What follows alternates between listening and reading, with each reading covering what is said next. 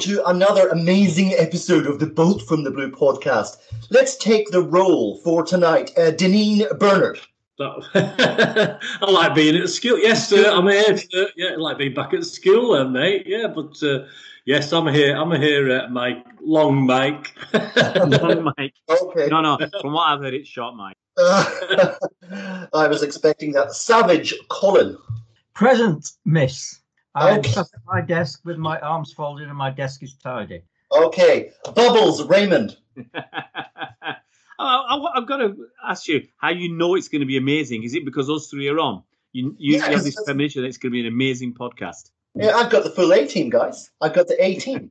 Uh, there is no B team, you should know, uh, listeners, but we've got. Who's howling mad? Who's howling mad if you've got the A team? okay, guys. Well, let's get into this. Now, it's been a, an interesting uh, past several days. Uh, two hard fought wins, I think you'd agree. We'll start off with the one, uh, uh, the, the latest one, which is Aston Villa 1, Manchester City uh, 2. And uh, unfortunately, poor little Steven Gerrard's um, huge run of success comes to a shuddering stop here. This game um, overseen by Mike Dean. I think we'll talk about him. Um, but um, anyway, let's uh, uh, have a look, uh, Bernard, at this uh, lineup. So um, a lot of people missing. Laporte suspended, obviously. Uh, no John Stones. Uh, no Kyle Walker. Um, no Foden. No Kevin De Bruyne. No Gundogan. Grealish is on the bench, and of course Ferran Torres still still out. And um, so, so, so it was interesting the lineup. Bernard. They moved Cancelo back to his favoured uh, left back, put Zinchenko on the other side, double pivot in in Rodri and Fernandinho, I guess you might call that, and then uh, Gabby J. Mahrez and Sterling up front, probably was that revolving um, situation. Um, what did you think of it, Bernard? I think I think when I first saw the first eleven, I didn't see the subs bench, so I sort of looked at that eleven. I thought, "What the hell is this?" And then obviously you look at the subs bench and you think, "Well, yeah, on the basis that uh, Foden and Grealish are not going to be hundred percent, uh, given the fact the other guys must be either injured, obviously, and Laporte missing." Uh, it was pos- possibly the only team he could put out. So I mean, looking at the bench, uh, I thought, well, yeah, fair enough. If that, that's that's the best of what you've got. Yeah, you had uh, Grealish uh, and Foden on the bench. Foden's obviously returning to uh, fitness. And then four kids with Cole Palmer, McAtee, Romeo Lavia, and Wilson Esbrand.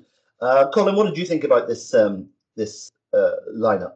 Well, as Bernard said, um, really, when you, I was looking at the, I, I didn't see the first part of the game, first half hour. I had to go out, but um, you know, watching the watching the game, I'm looking at the subs bench and thinking, I don't recognise some of those players on the bench, and, and I realised then that uh, obviously um, Mbete and, and I think Romeo Lavia and Wilson Esbrand, who we've seen before, you know, that, who put in good performances in the uh, League Cup, didn't they? But uh, yeah, we were down to bare bones, weren't we? Really? I mean, just surprised that Zack Steffen didn't start in midfield or or Ederson. You know, Uh-huh. Ray, what's your take? I'm, I'm sure that uh, you know teams around the Premier League were were crying tears for us about the fact that the fact that we were uh, you know depleted. What was your view? Well, same as the other guys, uh, you know. Um, we, we didn't have anyone else to pick from. Um, you know, um, I thought we might have put one of the kids in the game uh, and in an attacking sense, someone like uh, Cole Palmer. But then I think they they played two days ago, so the, you know the kids had just played two days ago, and then they're on the bench as well. So you, I, I can see why none of them were were were, were starting. Uh, As I said, if if he'd have had an extra day or two's rest, maybe Cole Palmer could have been in an attacking sense and wouldn't need that double pivot. But you know, we put out uh, the best thing we could. Uh, the only fit players we had. Yes, the miniature violins were being uh, you know strummed by fans from uh, opposition clubs. Um, but it, it is what it is. We've you know it's one of those times when we've got like seven players out. There's that we can do. Uh, I think by the weekend, I think Stones will be back, um, and uh, Foden and Grealish will be slightly fit, and I think KDB will be ready to, to, to get involved again. So, you know, I think we'll be back up to uh, nearer full strength by the weekend. So uh, for the Watford game, um, so we just got to take it on the chin, and there's nothing you can do. It is as Pep says, it is what it is. Uh, Bernard, the Villa fans were certainly up for it. Of course, that may be possibly attributable to the fact that City fans were singing "There's only one Jack Grealish" to kind of like um, you know encourage them along. But I was listening to something on Talksport where they were interviewing a Villa fan afterwards, and they the um, sympathetic hosts uh, were saying those people, you know, uh, booing uh, and uh, especially Jack Grealish, that's probably a minority uh, of your support, wasn't it? To which this uh, the Aston Villa said, the Aston Villa fan said, actually, no, it was most of us. Um, what did you think of that, Bernard? Well, it, I'll be honest with you, it didn't didn't sound as loud at Villa Park and Villa as it did at the other away grounds we've been to. To be honest with you, I think he got booed more at some of the other away grounds. At least, at least some guys uh, were sort of applauding him, which is fair enough. And uh, I didn't get the sense that the atmosphere was fantastic on the night, and uh, the fact that he wasn't starting the game, I think that sort of kept it uh, a little bit quieter, to be honest with you. Obviously, once the initial walk onto the pitch sort of uh, dissipated, or, or that's the word you use. Uh, yeah, so I didn't think it was that bad based on what obviously I can only tell what was on the telly. Unfortunately, I couldn't be there, so uh, it didn't seem that bad compared to other grounds. Uh, Colin Savage, um, let's talk about how uh, how City looked to you in the first uh, 26 minutes uh, before the uh, the first goal. Uh, I couldn't tell you because I didn't see it, basically. Uh, Okay. Shall we pass that over to too Raymond? that, so perhaps one of the other, one of my other fellow Ah, well. podcasters might care to take the reins. Now listen, Savage, you do your homework properly before the next one. In my, in my defence, my, my cousins had arrived from um, the USA and got a late call to go and see them. So, um, but we ended up working, and we couldn't. And I- I've got to say this: I specifically picked the pub because I knew the match would be on there. But we were in a part of the pub, the dining room, which didn't have a bloody screen, so that's got that fun. Uh-huh, uh-huh, uh-huh, uh-huh. Yeah, Crimea River. Crimea River Savage. I want a hundred lines before the next task. I will watch the game. Well, let's, in, let's in, in a- my defence, Mike, I had to go and see my mum.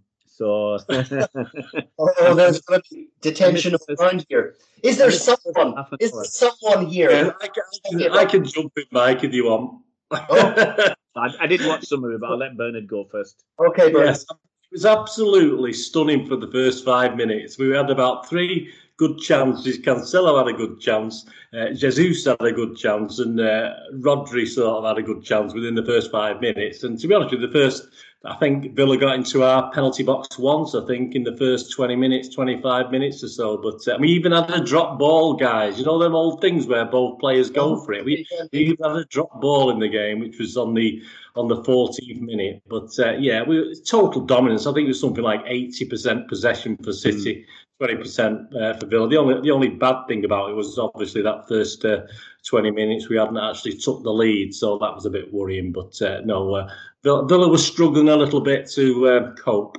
hmm So, Colin, were you? Um, were you? Did you see the first goal? I didn't see the first goal. No, I, I I have seen the goal. But, I mean, Did you watch any of the game, Colin? Sorry. Did you watch any of the game? I, uh, if I, you know, had I not been tempted out for a drink after work, I would have watched the game in full. But uh, uh, you know, I, I've got to say that the lure of uh, the slug and lettuce in Albert Square um, uh, overtook me. Um, Uh-huh. I tell you, I tell you what, Colin, you're about as useful as that Adam Crafton is uh, reporting on the, the Well, let's leave that till later. But uh, I, I have seen the goal, and obviously it was a, uh, a great piece of work um, by Sterling. Sterling, who got to the actually beat his man, which he hasn't been doing really recent up to recently. Got to the byline that pulled the ball back where we're normally so dangerous. It did seem like a bit of an aimless pullback because it was quite uh, uh, uh, um, not a tight angle, quite a wide angle. But it came to Ruben Dias, who was just outside the area, and he took a, a swing at it. And, and I saw a report that said it got a deflection, but it didn't. It went nearly on Bailey, but I don't think it, a, a deflection had. I don't think there was any deflection. If it did, it had minimal impact on the on the flight of the ball, uh, and, and it flew inside the, um, the the far post. So brilliant. I mean, not something you'd expect from Ruben Dias, but it seems like all our players now want to shoot from outside the box and get goal of the month. Uh-huh. Obviously, Ster- I think Sterling had a decent first half from what I saw. Um, you know, he was taking his man on cash. He would regularly beat him. Um, and then on this one, he, he took uh, McGinn, a little shimmy, and he got past him. And I think in, in the second half, I don't think he was as good.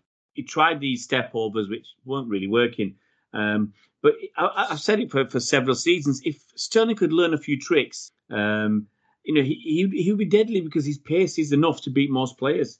Um, the pullback was was good. It, it, like Colin said, it looked a bit aimless because it just it went from the byline outside the box, so it was about 22 yards um, outside the box when Rodri hits it. Sorry, uh, Dias hits it.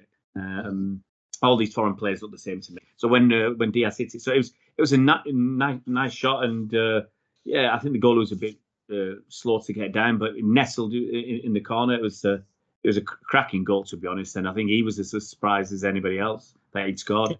Uh, See, Bernard, Ro- um, uh, Dias, don't shoot! Ru- Ruben, don't shoot! Uh, Bernard, uh, the, the commentators on the feed I was watching uh, were quite curmudgeonly about that, and they they they they said, and I quote, "not the cleanest strike." Well, it was clean enough, wasn't it?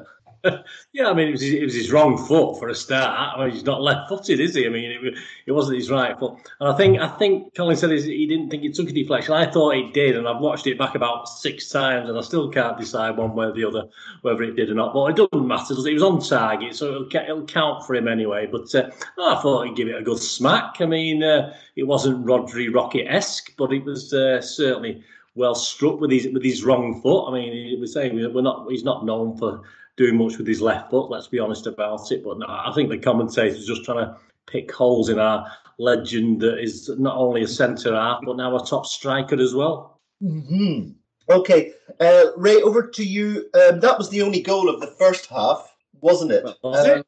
No, Well, no, no, no, let Mike, Mike dig himself a bigger hole. It was the first of two in the second half. The period between goal number one, goal number two, um, incident worthy at all for you, uh, Raymond? really that much. Uh, I I don't recall uh, that much. Um, there was that in the first half. I don't. I don't remember what when it was, but Jesus did a dive trying to claim a penalty. Uh, but I don't remember that much else really going on. It was just like we were pass. We were doing our normal stuff, passing the ball around. Uh, Villa were working hard to, to close us down, um, but we weren't really getting anything of any note. And, and obviously, that then you know the main talking point of the game, uh, and it could be the, one of the main things of the season is is the goal, N- and not scored by Bernardo, not just the goal itself and the quality of that strike, um, but the the build up and everything else, and, and and on its own, that could have been the team goal of the season because it started in our box with uh, Cancelo and Mahrez knocking it around, and Mahrez doing a back heel to uh, to Fernandinho, who hit it first time to Gabriel Jesus, who took a touch, crossed it for Bernardo to, to score. But it was it's, it's going to be one of the goals of the season uh, for sure. I think uh, you know up there with this one Salah has scored this season, which are mostly different kind of goals. But it's a, it's that kind of goal. I think if Salah had scored it, it'd be plastered everywhere. That's all we would be watching. They, they'd be making a mini series about it, wouldn't they? If Salah, You know, you know, it, it would be watching it. It'd be on Sky for days on end. You know, and if Liverpool had scored that goal or Salah or whatever, you know, look at this wonderful team goal on the break. Liverpool are the best. Or if Ronaldo had scored that, you know, we'd be But you hearing know, it. that, that, that was a Liverpool goal, wasn't it? Because I say Mahrez won the ball virtually in our area. What was he doing back there? Uh, he seemed to have too many uh, too many players um, opposing him, but he managed to squeeze the ball to Fernandinho, who played that first time pass to Gabriel Jesus, who wasn't offside uh, for once, and um, Jez again didn't take too many touches. He took one touch, one touch, and played a- an inch perfect ball to Bernardo, who you know didn't need to do anything to control that ball. But his technique, if you watch it in slow motion, um, he catches it with the side of his foot rather than the, the kind of his instep. So, uh, absolute cracker of a goal. Yeah, Bernardo. Uh, sorry, Bernard. But well, we'll, we'll stick with Bernardo for you. Um, you are the Bernardo of this podca- podcast. Uh, actually, you know, you know, he's, he's my he's my namesake. I love him to bits. Yeah. uh, Bernard, if, if only um, uh, Bernardo Silva had done that scissor kick thing with his with his feet uh, before he volley, volleyed it, that would be right up there with the Paolo Di Canio special for West Ham uh, some years back, which which there virtually was a um, a, a mini series about. What did you think of this? well, Di Canio's. No, we'll stick with, we'll stick with this one.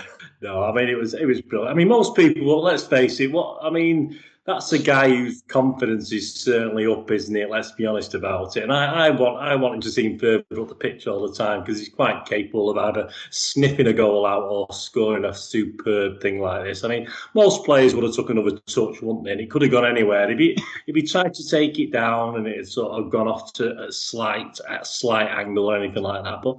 I mean, the goalie couldn't do anything, could he? I mean, absolutely not. Even I couldn't have saved that, guys. You know what? You know me as my goal. Even I couldn't have got to that. That was uh, ab- absolutely inspired by Bernardo. And as you, as you say, it certainly won't get the credit it deserves from outside of uh, City fans and the City media, anyway. But uh, absolutely, I said it was a, his side foot, superb, absolutely amazing. The next one he'll try will probably hit Rose Ed, but uh, we'll just live and be happy with that one for now. Uh, great time to score uh, two two minutes before half time. Uh, we Yeah, went. uh, Mike, it was, it was I'm sorry, I just butt in here, but it was quite interesting if you watched um, uh, on on um, uh, on the City channel, Man City's channel, uh, Michael Brown's reaction.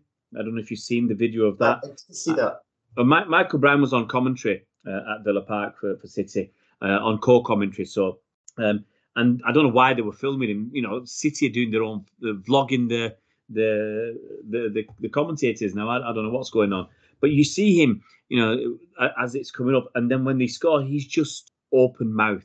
You know, it was such a wonderful goal, and he was just like, you know, his his mouth was open like a fish. Um, it was just it, it's it's nice to, to watch because obviously you know when a, prof- a professional we we see it with our our own eyes and we know it's brilliant, but when a uh, you know a professional looks at it and he's open mouth at the sheer brilliance and, and class of that goal, it's something to behold. So it's, that's on the Manchester City official website, so you can go and check that out if you want. Yeah, that's that sounds great. Uh, actually, there was one more, one other thing I, I should refer to, which a lot of people were talking about. There's this lovely video clip, and I think this was for the first goal actually. And uh, uh, basically, you had Grealish on the bench, and he was um, smiling and celebrating, and then he realizes the camera's on him, and he's supposed to be the, the Villa man's. Uh, he almost like he sees the camera and suddenly sits back down again in the shadows. Uh, he doesn't want to be associated with um, any kind of celebration. Unfortunately, that sentiment wasn't really reciprocated by the uh, the Villa fans. But two zip it was, and uh, we we move into uh, the second half. Now let's ask uh, Colin about this. Um, Villa are not actually a bad team. I mean, they've got uh, Buendia, who's good. Douglas Luiz, we'll talk about. Uh, Ollie Watkins and Leon Bailey. So there there are no there are no um, slugs at all. And um, what I was just wondering what you guys, in any order, actually, uh, thought about Douglas Luiz because he was our player and um, now he's theirs. But um, what do you think about him? Anybody? Um, Okay. it- yeah, occasionally looks he looks a decent player, but a bit of a rough diamond. He looks a bit uncultured. He puts himself about a bit. He runs around a lot. He throws himself into tackles, but I, I've not particularly seen anything from him that, that puts him in the Fernandinho or Rodri class, particularly. But you know, who knows where he might develop in the future? Uh, one player who is quite uh, uh, uh, a bit of a handful, um, uh, Bernard, is uh, Ollie Watkins, and we know that because two minutes into two minutes after the restart, he had a little volley of his own. It wasn't anywhere near as spectacular as that by Bernardo Silva, but um, talk about that that that reply from Villa for us. Yeah, I mean, it's obviously something they practice this. and They obviously practice this set sort of piece thing at uh, Villa. It was superbly done, wasn't it? Let's face it. Uh, I think it was left to Bernardo to try and shut, uh, sort of catch up with uh, Ollie Watkins, but he is a good player, very, very good player, and it just worked superbly. I mean, yeah, obviously, if you if you go back to uh, Mr. Delph, we talk about the basics of football and what you don't what you do as a team. Straight after half time, you try and keep it. You know, you two 0 up, you try and keep it tight for five or ten minutes. But all credit to Villa, absolutely superb corner. It wasn't no luck involved at all. It was totally planned from what I could see from it, and he took it superbly, and he just just managed to squeeze in off the post, didn't it? But uh, yeah, I mean, you couldn't blame Ederson. Ederson had no chance whatsoever. We could have perhaps been a bit tight to the players, but that's not how we play, is it? In the uh, when we're defending set pieces, and the, the best bit of it was was the commentators actually commented before the corner that City hadn't let a goal in from a set piece this season, and then obviously literally ten seconds later we would scored against us. So it was the old old uh, curse of the commentator. Of course, we could have done with them keeping the mouth shut, but uh, no, a superbly worked goal by Villa, and I thought generally Villa. We will talk about the second half, but I thought I thought Villa had us had us a little bit worried in that second half. Mm. Raymond, I've got a burning question. Um, so uh, that goal was celebrated, obviously, very loudly by the Villa fans, who included uh, Prince William. I'm trying to think, what on earth would make Prince William uh, want to follow Aston Villa? I can't see any connection. I mean, he's has, has he got any connection with Birmingham? No, Um, no. I'm, trying to, I'm also trying to think how old he is. Were Villa doing anything at the time No, was a no, look, the, the guy's what about forty years old uh, off, off the top of my head. Um, so for, Villa was still a decent side uh, when he was a kid, but I mean, to be honest, I don't. I just think he must have liked the colours, you know. Um, and that's it. He, look, for all we know, uh, he's thirty nine. So for all we know, you know, he, he could have been a West Ham fan or, or even a Burnley fan if he if he's going on the colours. I have no idea why uh, he, he Well, sports. sports If he's Villa. 39, uh, Ray, if he's 39, obviously didn't win, they win the cup in 18, 1989, the European Cup, so perhaps his dad. Uh, Not in 89, 79. 79. Was it? Ah, it was 89, ah, right, 79, no, right. no, no, they were. That's they were his gone 10 by year then. anniversary, and his dad got a bit giddy and made him into a Villa fan. So, No, I, it's, I've, got, I've got an explanation, um, according to, to this report, why Prince William supports Villa. Um, because apparently he said he was desperate not to follow his classmates in, in supporting team, the big teams like, United or Arsenal. So um, he went to watch, he apparently was 11, uh, went to watch Villa against Bolton in the FA Cup, and he decided to become a, a Villa fan. He loved it. Mhm. So, um, uh, you know, good luck to him. Yeah, loved He established the trick there, guys, didn't he? He could have he could have supported Bolt, and That would have really been good, wouldn't it? Really for him. Yeah. yeah. So they won. They, they won it in '82. It was '82. They won it because there was Forest and Liverpool winning it around. I think we won it. Yeah, In oh, England. sorry, because that's I'm sorry, it's me because I said he's 39, so obviously, obviously in 1982, I, got the wrong date, didn't I? 1982, perhaps because his dad had a good uh, a good night, and obviously he brought him up as a Villa fan. I was going to say, maybe, I've, I've got to say something about that goal, that Villa goal. Um, so I want to say something about zonal marking because Watkins was being marked by uh, Raheem Sterling near the edge of the box. Watkins made a run and Sterling just let him go and let somebody else take him.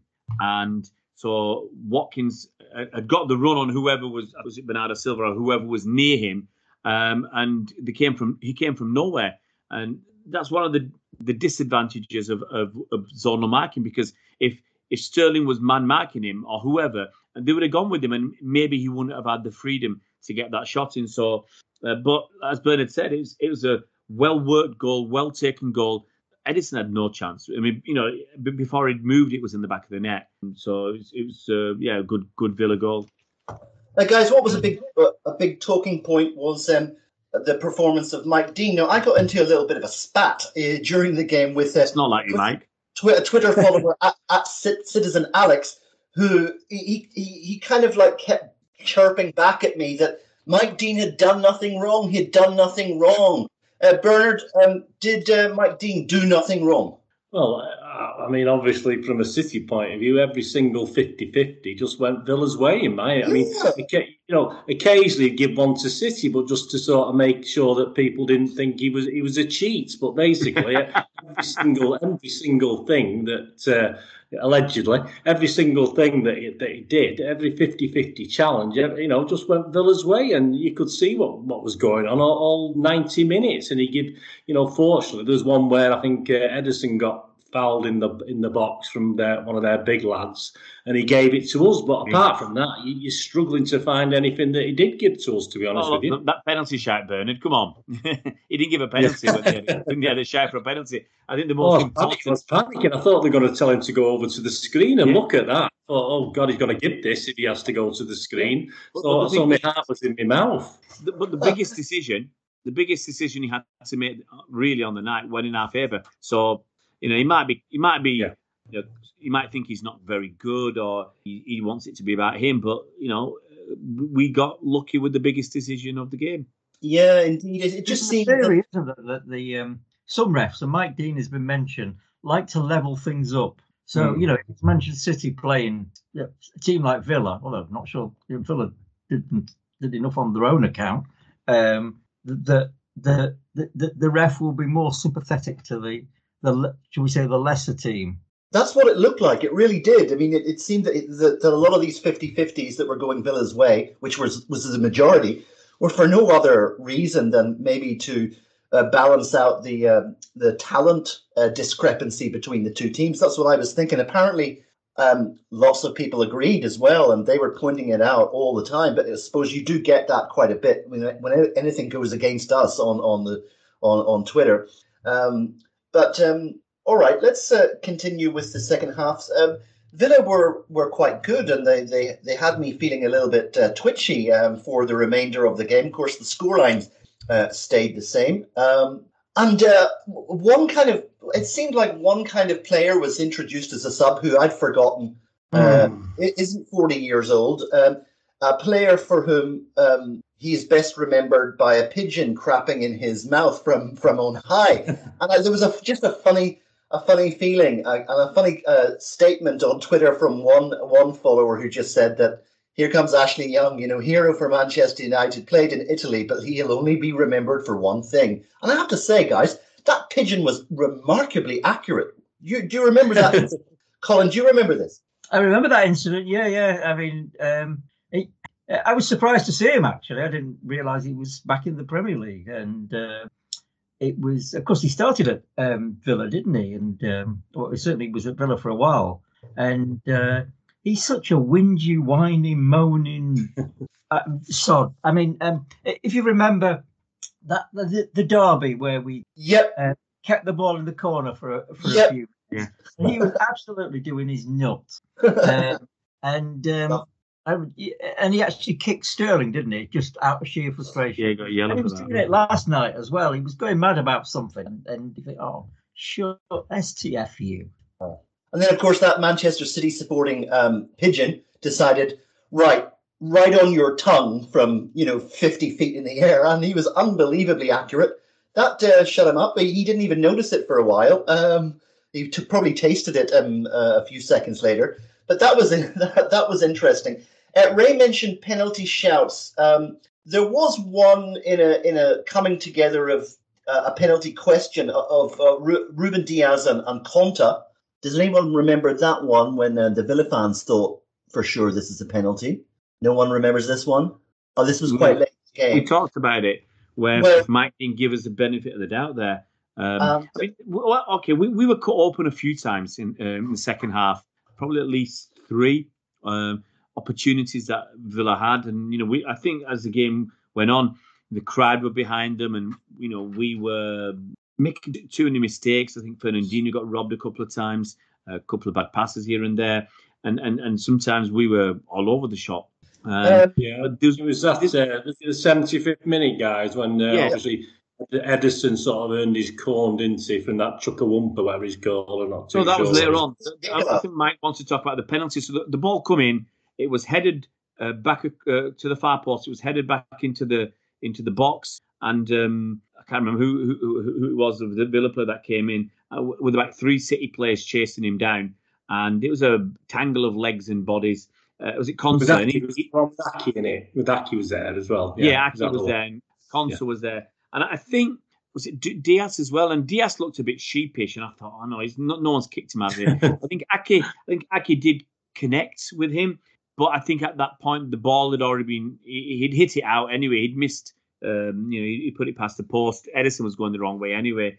And uh, look, uh, you know, Did he give a corner? Give a corner? Didn't he? Well, it was it was a Villa player who kicked it out, he still give a corner. corner.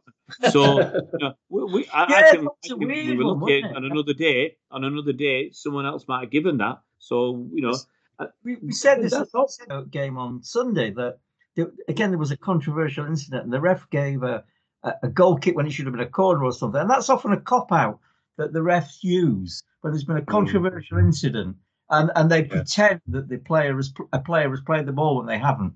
So they'll give a corner if it comes if, if uh, a defender's committed a foul, pretending the defenders uh, played the ball, or if it's the other way round, they'll give a goal kick pretending pretending the forwards uh, attacking. That player. was actually the uh, 58th minute. That one there, Rafe, in the 58th minute. That. Ay, like Bernard, Bernard with his nose. But the thing is, what got me with, with that in that second half, Gabriel Jesus had a great chance to score. I think it was a pass from uh, Bernardo Silva again, that the man of the moment. And you know, we were doing it was it was a, gr- a great move, uh, and he, he put, whoever it was anyway put the cross in, and Gabriel Jesus uh, controlled it wonderfully. It was a oh, you, I got to go back because it would have been another contender for goal of the season um, for team goal because but um, Cancelo hit that with the outside of his foot down the line, inside and out. It was just another great pass. The cross Yeah. came in.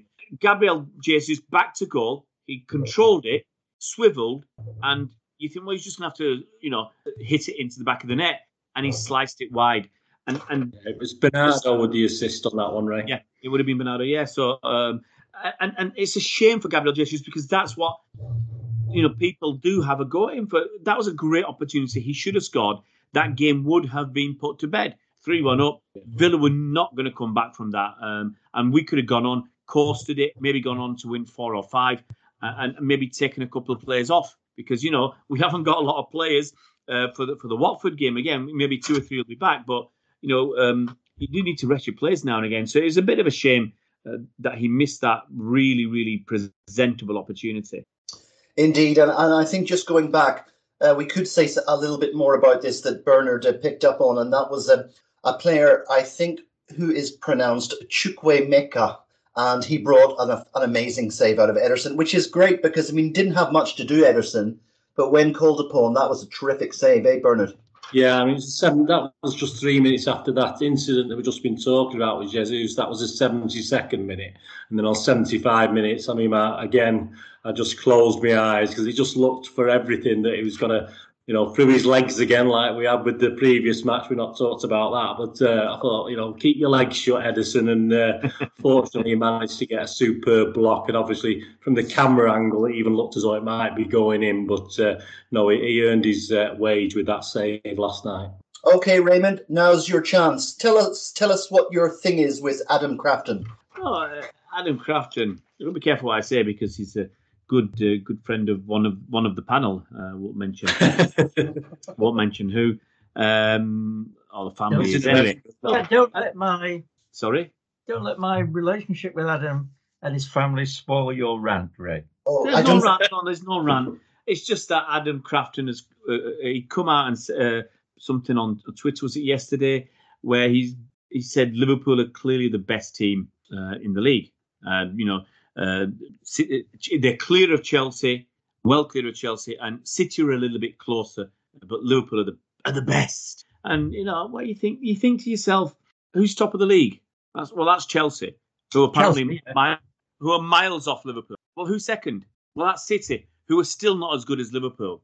And look, yes, the season's only a third of the way through, and there's still two thirds to go. But you know, oh no, please, you know, why do some journalists suck up to Liverpool or Man United? I don't understand why they do it. And Well, Adam, Adam's a United fan. Um, oh, so, So- so for him to say that, for him to say that must hurt. uh, Let, let's be honest, as much as it would hurt saying City are the best team. But there seems to be a media narrative at the moment that it's between Liverpool and Chelsea, uh, Yeah. and we don't get mentioned, but which is fairly typical, isn't it? Yeah, I think uh, one of the reasons for this is they're looking at, excuse me, the, the goals for column, where um, uh, Liverpool are 10 goals ahead of us, and uh, I think uh, Chelsea as well. But that's balanced out by the goals against. I mean, Liverpool ship them. They ship at least one every every game. Um, whereas, uh, Everton scored against them. yeah, exactly. Whereas with Chelsea and City, they're still in single figures. Um, Well, the, the the thing is, I mean, I, I, something I, I I- I said in response to this, I think, and I might be slightly biased, but I think City are clearly on their day the best team in the country, probably the best team in the world right now on their day. And just to underline that, uh, guys, um, Pep had his 150th win in a total of 2004 a game. So he is now. 204, Mike, 204. If it was 2004, he'd be out in his ear, mate. Sorry, sorry, two, two, two, 204. Guys, pop quiz question. Who previously held this record and how many games games did it take Jose them? Mourinho. How many? Uh, Jose Mourinho in at least 230 games. 230 is spot on, actually. And by the way, does anyone have the statistic for Alex Ferguson? Did he is he anywhere in that sort of top three, He's top the four? top five. He's but he took at least I think 300 games at least for Ferguson, more than that. I, I mean, Pep had a win percentage of 74 percent, Mm-hmm. miles clear of everybody else. Uh, I think Ferguson was down in fourth, fourth or fifth in that list. Yeah, guys, at the end of this uh, particular game, the statistics, uh, I didn't feel that it, it was this, but it was six, 64 to 36 uh, percentage uh, possession in favor of City. Um, uh, 17 uh, shots to um, Villa's 9, uh, 10 on target, sorry, 10 off target and 7 on target for City, 6 off target and 3 um, on target for Villa and uh, 10 corners for City to uh, number four, uh, a four for um, uh, Villa. Guys, there's just one more thing that I just want to uh, mention in this segment the Ballon d'Or and the list of nominees for Ballon d'Or. Um, give me your feelings about some of these uh, positions and standings, uh, Bernard. What, what did you think? Well, I've got. I'll be honest with you, mate. I said. I said the other day to someone. I've about as much interest in the Ballon d'Or as the Dustbin Man, Dustbin Man of the Year award. Uh, you know, it's about about as much interest to me. Uh, obviously, I just think it's ridiculous that uh, the guy who won it won it. To be honest with you, I don't think he, he, he deserves it. It just shows what a load of utter guff it is. To be honest with you, I've, I've no real thoughts on it one way or the other. I think it's just a beauty contest. I know, I know, I totally agree, but it is it is interesting. There was interesting footage of the question being put to uh, Mohamed Salah about his standing, his ranking at number seven, and he just laughed into the camera and didn't say anything, walked off. Um, he, he's a bit salty, isn't he? Uh, usually regarding his uh, his ego. Um, but I was thinking more, uh, Ray, about the standings of the City players. And who uh, do, you remember the, the the kind of positions they came in? Mate, it's not I, summer. I, I think if I if, I, if memory serves, I think it was um, the closest City got to the top was um, Raheem Sterling. Actually, Yeah, we Uh, City had five players in the list, didn't they? In the top, Uh-huh. uh, in the in the final thirty. Uh, Sterling was there, Dias was there, KDB was there, Mahrez was there, and the fifth one escapes. Um, yeah, was there too. Yeah, who was there? Sorry. he, Phil Foden, right? Did you Yeah, mention? Phil him? Foden. That's right. And to be honest, look, as, as Bernard said, it's a load of crap. Um, uh, it- it's a, it's it's just a, a, a it's not even a beauty contest. Um, it, it's just for some some 180 journalists vote on this, uh, and if they're going to give it to Messi after what Lewandowski's done, uh, what Salah has done, Jorginho who won both the Champions League and um, you know the Euros. Uh, if, you want to do it on what people have won, he's done a lot. You know, I know. and t- it's like they've given it to Messi because they won the um, Copa Copa America. America for the first time. You know, I mean, there's so there's so few journalists actually know anything about football. You know, they're not watching all the players all the time, are they? exactly. Um, they can't possibly. I mean, Sterling has been crap for for what 18 months. De Yeah. Bruyne's not been in form for quite a while. Uh, and not to knock the City players, but that's you know, if you're a journalist and knew your footballers, you'd know that Sterling shouldn't be Doesn't there. deserve to be in the top thirty. You know. I mean, potentially could be, you know, if he's on form, but he hasn't been on form. Yeah. Well, but I tell you what. be we, we, we started off uh, talking about crap journalists, and we're back to Adam Crafton again, aren't we? yeah, I think that uh, for these individual awards, there's always an incredible amount of um, uh, vagueness about what period this covers and what criteria is used. it's supposed to be this year, isn't it? It's supposed Yeah, to be this well- year. Yeah, right. But what criteria is used? Remember that Jordan Henderson got the Player of the Year. Oh, Yeah. that, that was good. That was a Football Writers Association, Yeah, and they yeah. said it for they said it was for what he did off the pitch. Being a good what chap. he did off the pitch about raising money for the NHS and, and, whatever. And and I thought to myself, well, there's a young man, a young man called uh, Marcus Rashford, who did quite a lot of stuff last year off the pitch.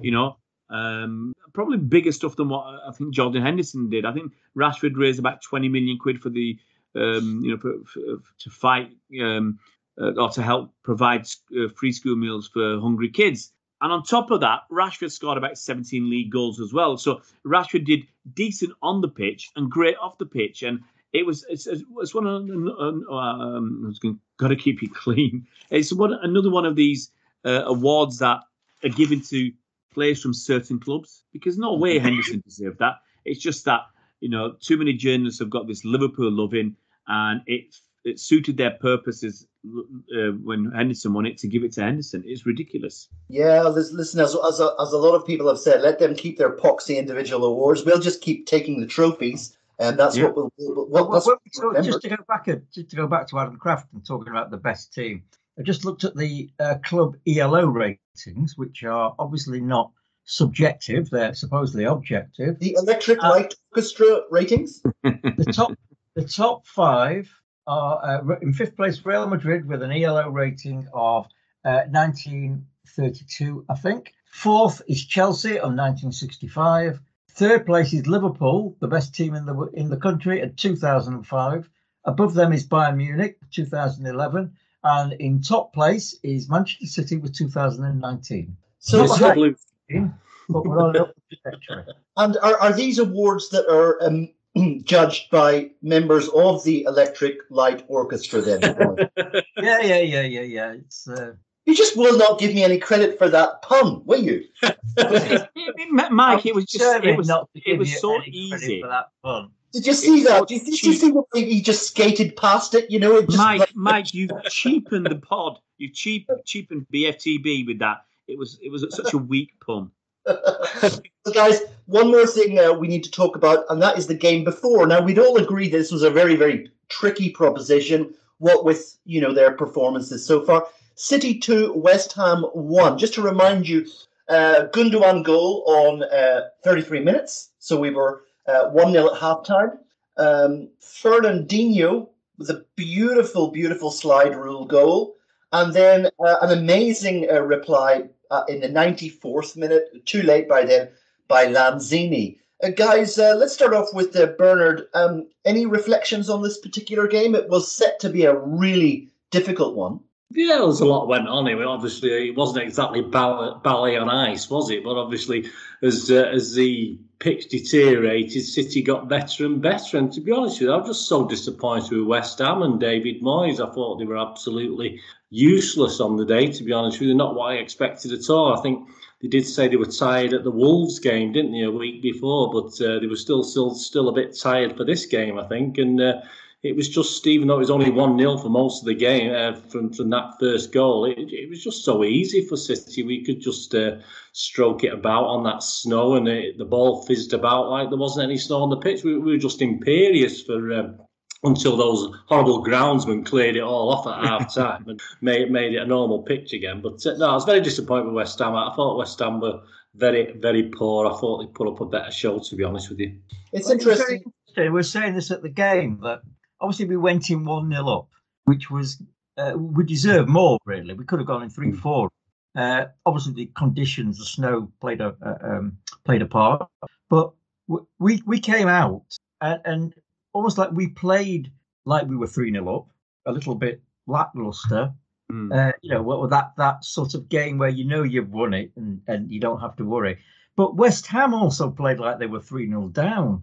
which was very disappointing. hmm Um, Ray, any comments on this game? I mean, uh, some people suggested that City, whenever City were playing better in the blizzard when you couldn't see where the ball was going than they actually did when they came. they, maybe they couldn't see either. Look, look, Colin's right. I mean, City, um, it's like against Villa a bit, you know, and it's one even two 0 for City is is a dangerous scoreline because we you know, we do switch off a bit uh, and we we do take it easy, and unless we get that third goal, which sounds a bit crazy, um, you, you don't really relax. So fortunately for us, I mean, you know, Fernandinho got that second goal, and and uh, um, uh, West Ham's uh, amazing goal from Lanzini uh, came too late to, to, to make a difference. Uh, uh, it's a bit bad for old Ederson because he's still waiting for his hundredth clean sheet in all competitions. I think, and but you know, for West Ham to have a chance, they had to be on the top of their game. They weren't. Um, you know, City City had, had a, I think a good first half and not so great second half. But it, it goes back to what I'm saying said before. When City are on it, they're the best team in the league by miles. Um, and it's just getting that. It's it's been consistent. If City don't win the league this season, it's only going to be because of consistency. We want it. I mean, that's generally what happens. The most consistent team, the one that wins the most, wins the league. Um, and it, that's my only concern about City is there are games where we leave teams in the game too long. You know, West Ham were in that game until we scored the second goal, really. Um, and same with the with, with Villa. Villa were in that game far too long for our superiority. We should be beating teams kind of the way Liverpool are doing at the moment. But end of the day, look, you know, um, right now I just want wins. I just want wins on the board because that's what's gonna um, help us to have a stab at winning the league. So we just got to keep winning, and whether we win handsomely like Liverpool or um, you know a bit scrappily like Chelsea might do, uh, I think against Watford, as long as three points, that's all that matters. Well, guys, let's go on to uh, other issues that not necessarily connected uh, with Manchester City. But um, I'm just looking at the um, the scorelines. Tottenham have won 2 0 at Brentford, and currently um, Stretford are 3 2 up against Arsenal. It's 81 minutes in. Apparently, uh, Ronaldo scored a couple. Yeah. Um, so, um, looking at this as it stands, uh, league table, uh, Colin Savage, anything that interests you at all?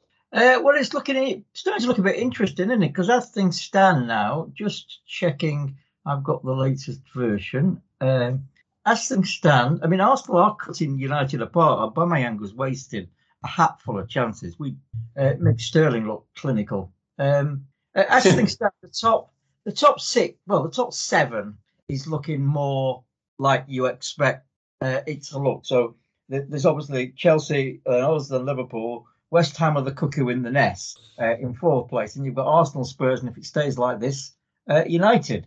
But you know, you look at the gaps: seven points from Liverpool to West Ham. Uh, Spurs have got a game in hand, the game against Burnley, which you- you'd expect them to win. That would take them to 25. But so, so that means that there would be six points between Liverpool in third, and and if Spurs win that game in hand, in theory, uh, Spurs in fourth.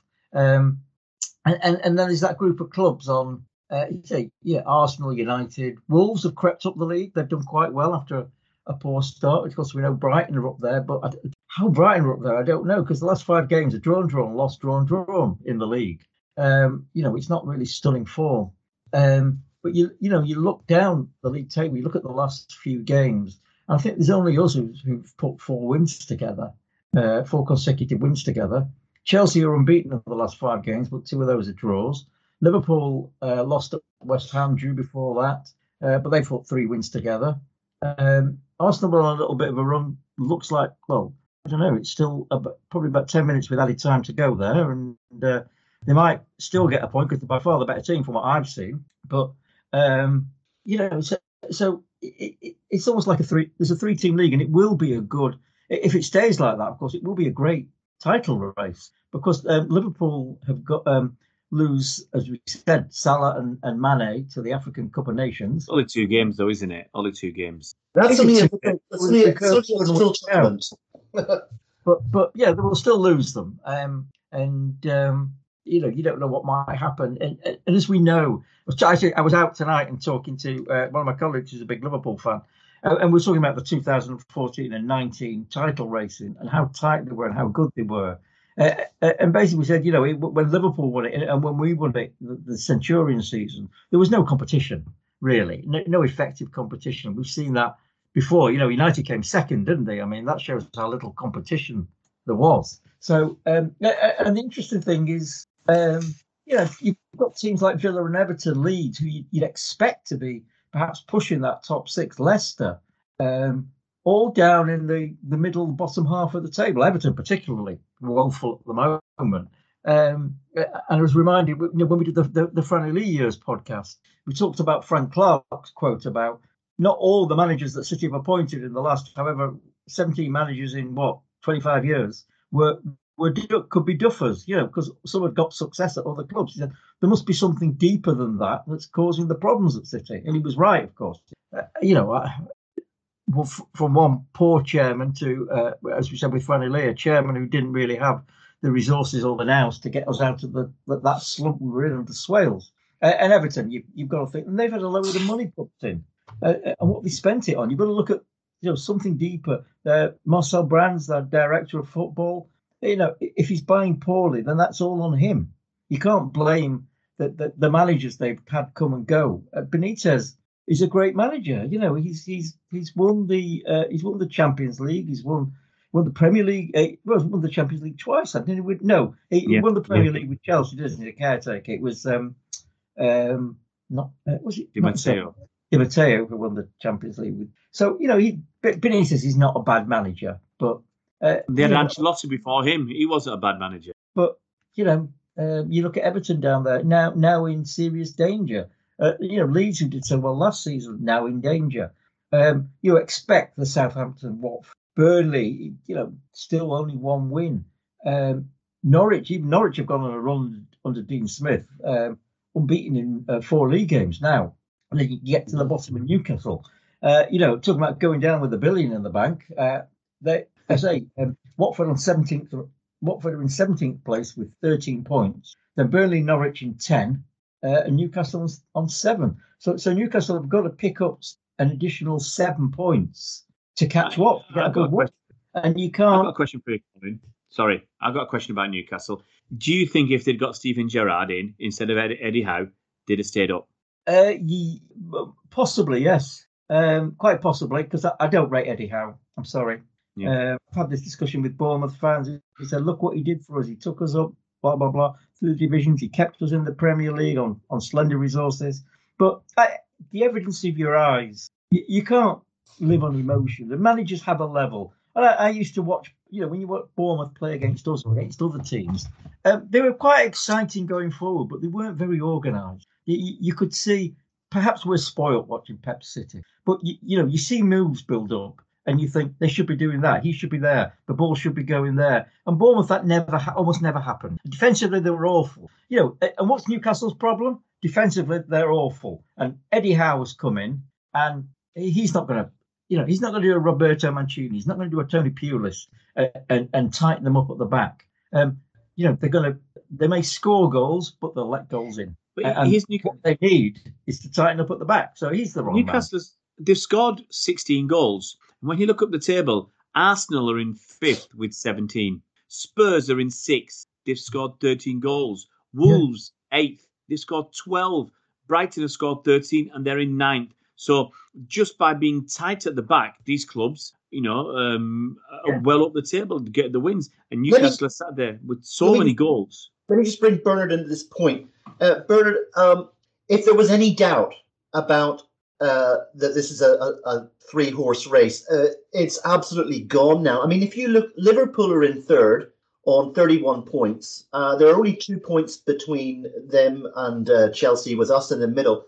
And then there's a seven point gap to West Ham. And then these teams, West Ham, Arsenal, Tottenham, United, and, and Wolves, they've got no chance of breaking into that. Um, No, not this season. I mean, obviously, just, the only thing that could happen is one of the three teams uh, has a bad run and drops out. But uh, no, I mean, they're all going to beat each other, aren't they? That's the thing. They're going to beat each other, and obviously, they're going to get beat by the, the top three. So Yeah, I mean it's uh, it's good in a way. I mean, usually, so I say, it's, it's been one club sometimes the last few years. So uh, having three clubs competing, and it'd be. I just want, I just want. Uh, it'd be nice for some someone unusual to get dragged into the relegation zone. I don't, I don't particularly feel any affinity with Everton, but I mean, obviously, I remember back uh, many years ago when they kept scraping out at the last, you know, on the last game of the season and stuff like that. So I can certainly see if it's not Newcastle who look a bit doomed. I think uh, I think they did a thing the other day. Was it? Did they have one uh, three points less than Derby County had at one stage when they got relegated with the lowest points ever in the in the Premier League? I think that was before the last game. Uh, so that's not changed much. So yeah, it'd be interesting to say Newcastle, Everton, and Leeds went down. That that'd be a, an interesting mix, wouldn't it, for a for a bottom three? But uh, certainly the, the top three have, are just going to pull away. Uh, but looking at what we can see at the moment, It's going to be a fascinating situation at Newcastle, uh, as we have touched on.